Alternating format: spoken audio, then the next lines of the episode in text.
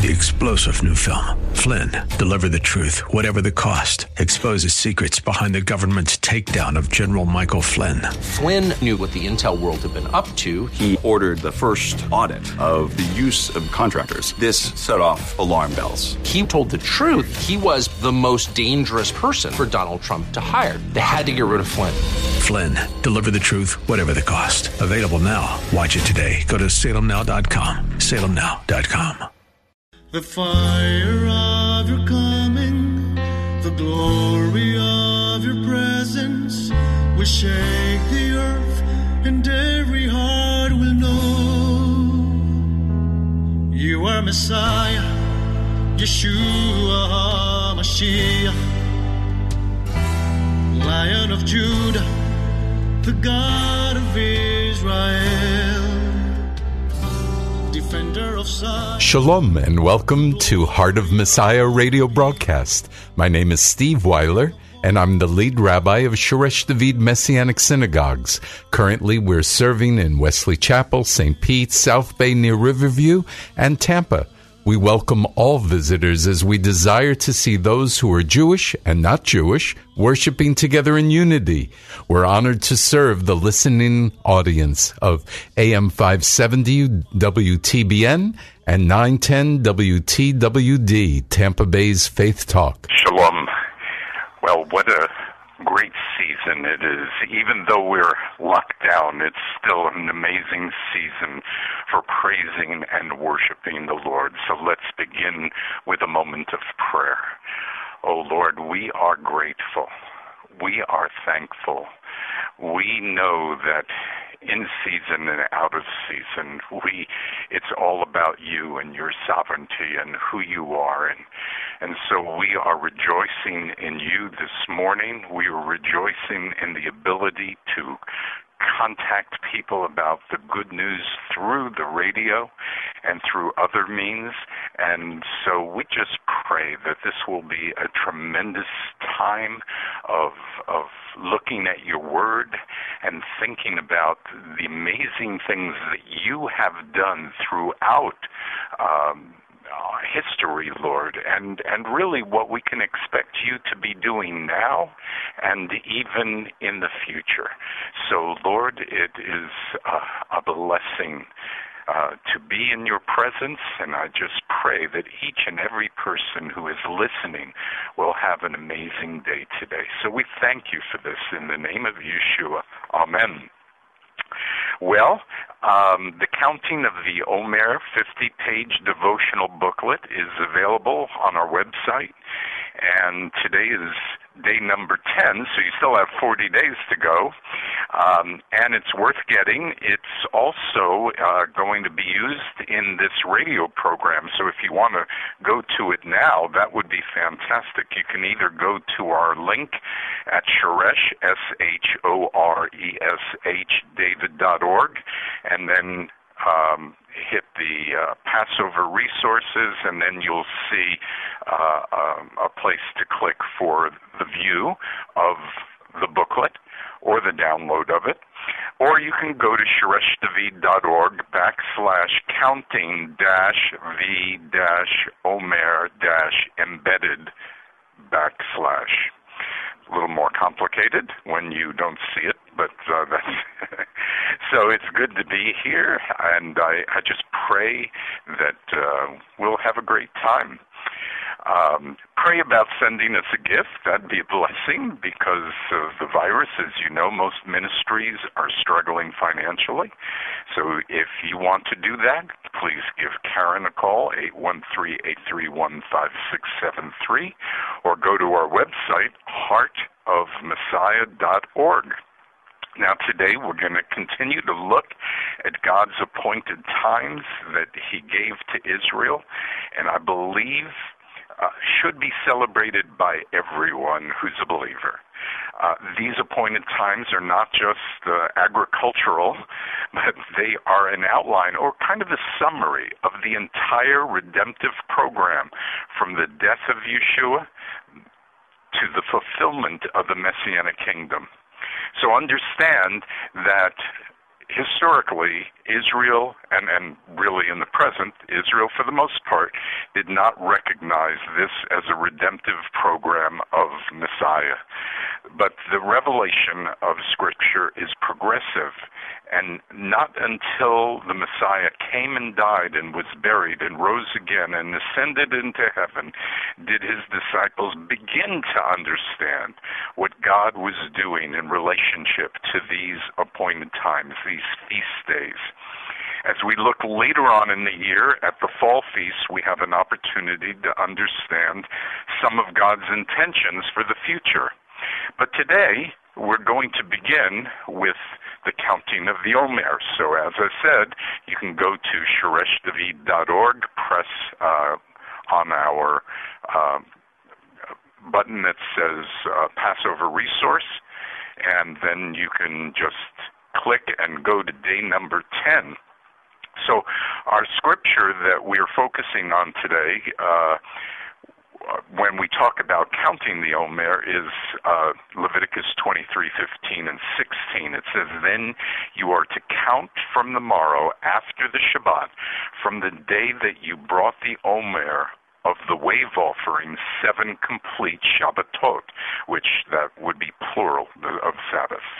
Until the morrow, after the seventh Shabbat, you are to count 50 days and then present a new grain offering to Adonai." So if you were to follow the scripture, you would have started uh, counting the day after Passover. That would have been April 9th. Um, and uh, so every day we count, we're reminded of a link.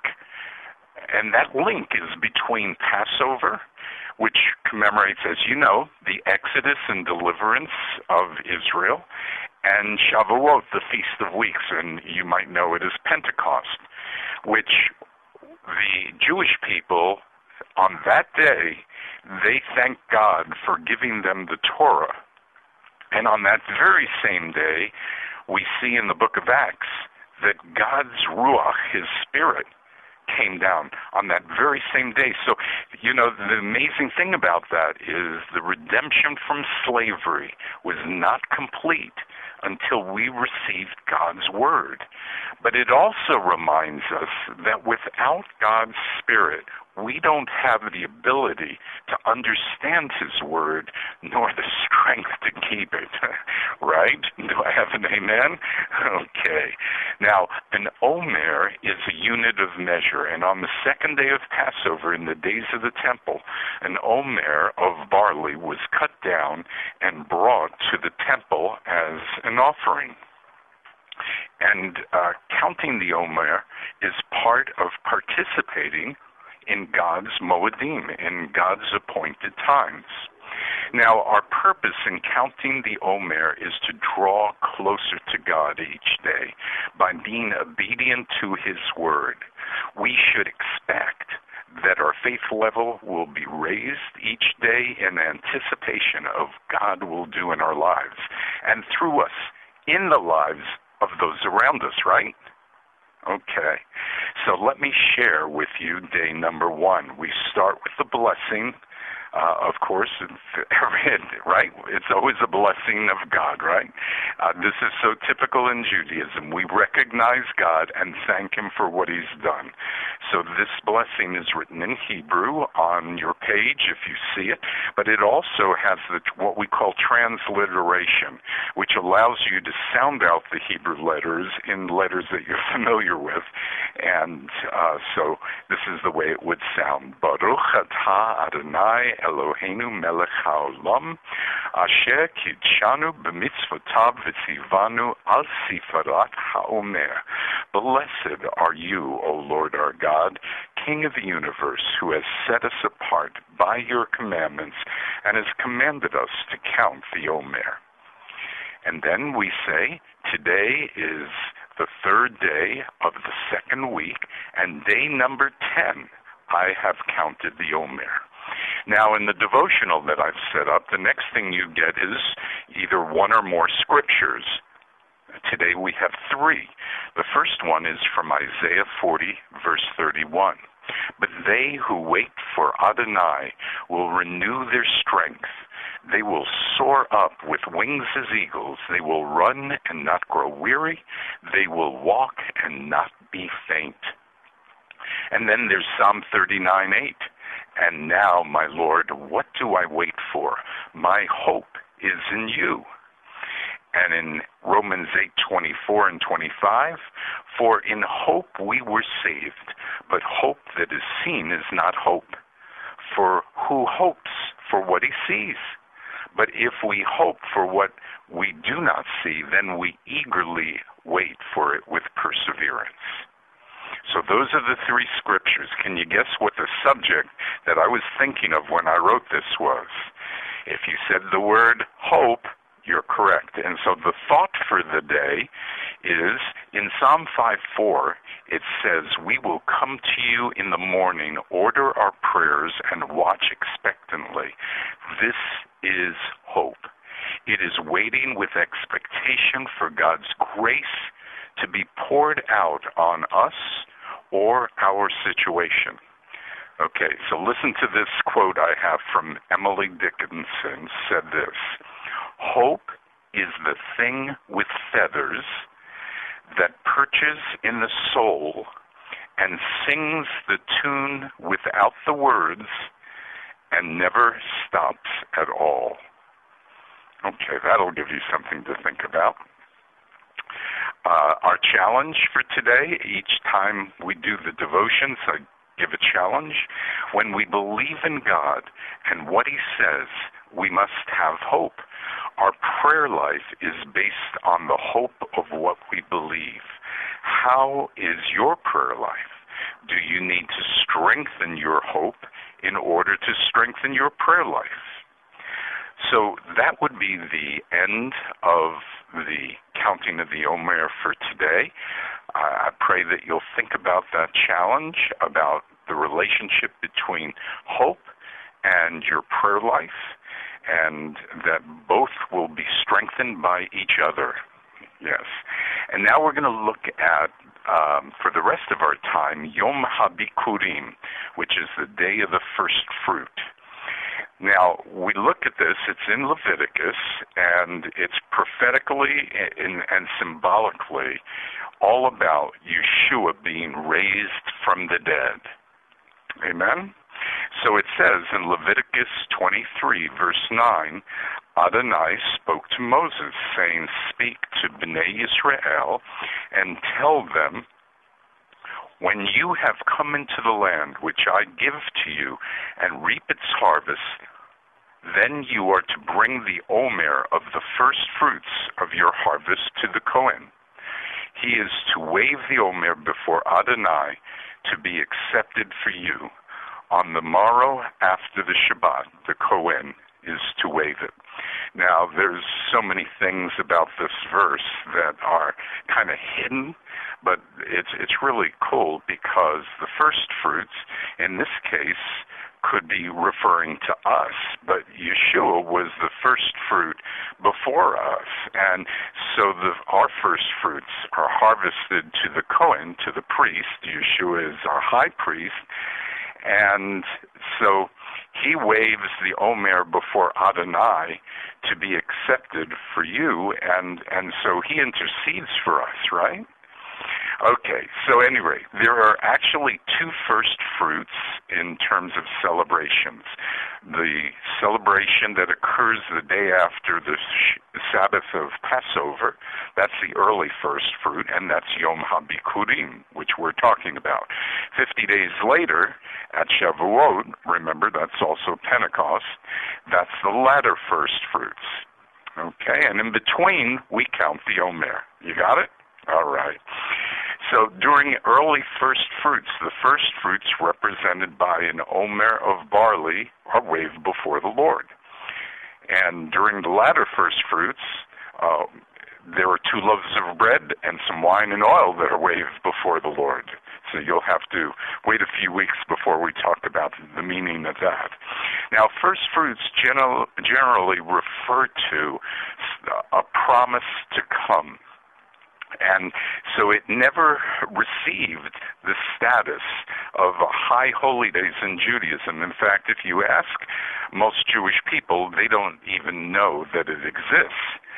Of course, that's not so far from the truth for Messianic Jews as well, uh, who generally don't celebrate it, uh, probably because it's so close to Passover and the focus is on Passover. But you know, we really should emphasize this holy day because I mean it, it is so very very important. We'll talk about why it's important you know, uh, because is you know people say, well, is it important that Yeshua was raised from the dead? Yeah, it sure was. So let's look.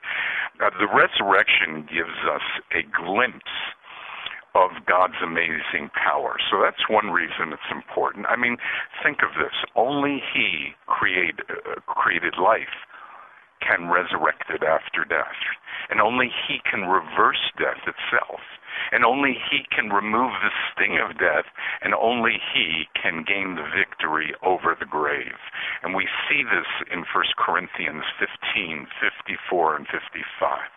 So the first thing is, in resurrecting Yeshua, God reminds us of His absolute sovereignty over life and death. That's a big one, right?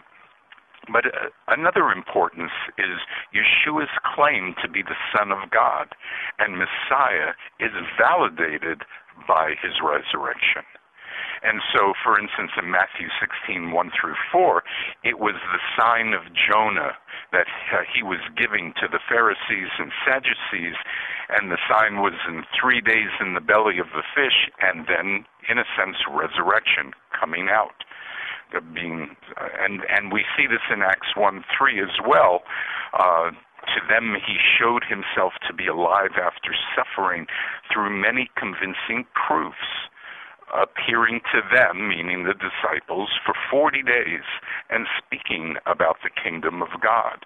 So we see in Acts 1 3 that it was, he spoke to the disciples after his crucifixion. And we see his resurrection was seen by over 500 eyewitnesses. We know that from 1 Corinthians 15, 3 through 8. And that really proves, I think, that he is the Savior. He is Mashiach. He is Messiah. And of course, you know the story about Thomas, who uh, didn't believe and he needed to check out Yeshua's wounds. But that's another example of why it is validated that he died and was raised up. And we find that in John 20, 24 to 27. So, a third reason that resurrection is so important is that Yeshua said in John 11:25, "I am the resurrection and the life." And so he claimed to be the source of both. There is no re- resurrection apart from Yeshua, and no eternal life apart from that. And Yeshua is life, and that's why death has no power over him. Those who trust in Yeshua share that victory over death. And we see that in 1 John 5, 11, and 12. And we who believe in Yeshua overcome death. And we see that in 1 Corinthians 15, 54, and 55, where it says, Death is swallowed up in victory. Where, O oh, death, is your victory? Where, O oh, death, is your sting? And this is really a quote from Hosea 13, 14, as so many of the New Covenant scriptures have basis in the Hebrew scriptures, right? Well, a fourth reason that it's so important that Yeshua was raised from the dead is that he is, as I mentioned before, the first fruits of those who have fallen asleep.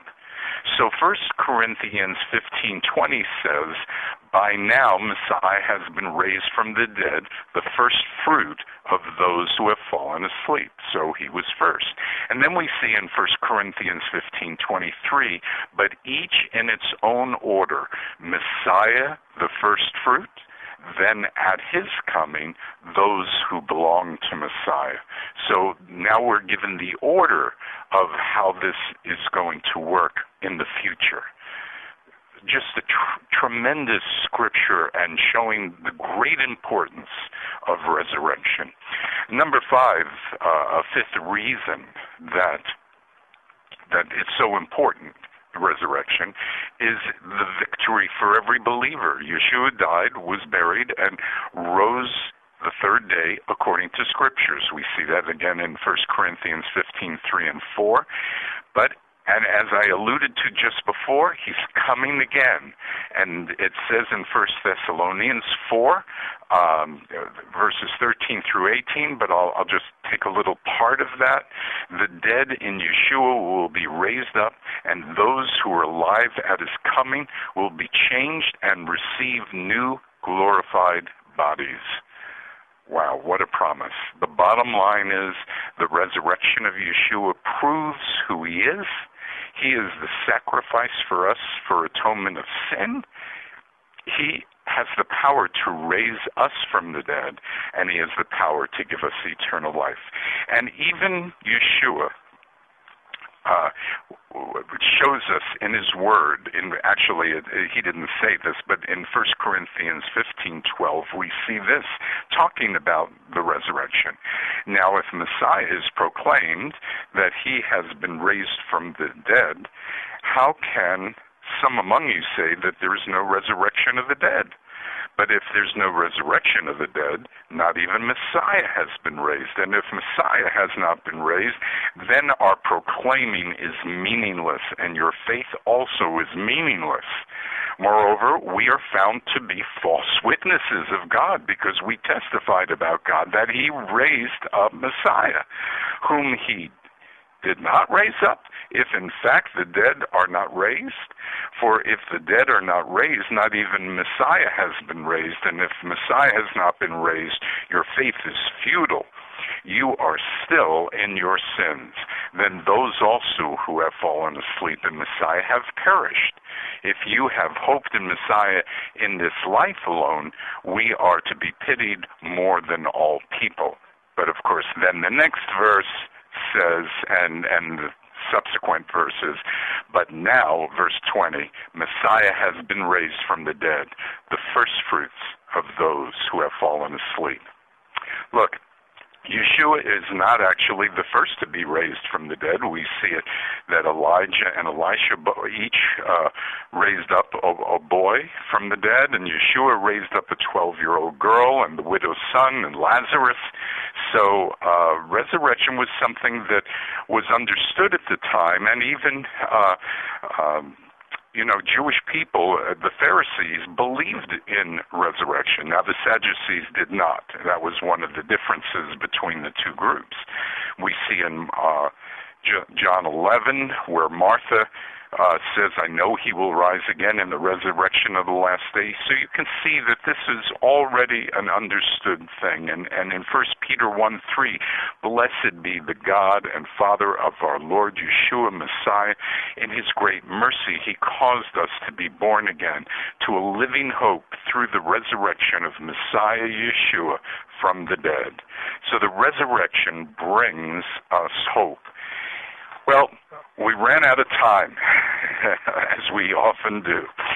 So I just want to mention to you that uh, please participate with us on Facebook at 7:30 Friday evening and Saturday at 11. Uh, our services, and you can just go to uh, in Facebook, go to Shoresh David, and you will probably there are a number of them, but you'll find ours, which is the Tampa one. Uh, the counting of the Omer is available on the website, as you know. Call Karen if you have other requests, 813-831-5673. And uh, look, I pray that God has touched your heart and that you would grow in your desire to have a heart like the heart of Messiah. And I pray during these times in particular, in the name of Yeshua, you would pour out your spirit upon each and every one as they are searching for you, Lord, and that you will give them new life, an abundant life here on earth and the expectation of one day being raised with you and and having eternal life. We bless you, Lord, and we thank you in the name of Yeshua. Amen. You are Messiah, Yeshua HaMashiach, Lion of Judah, ficar, ver Israel.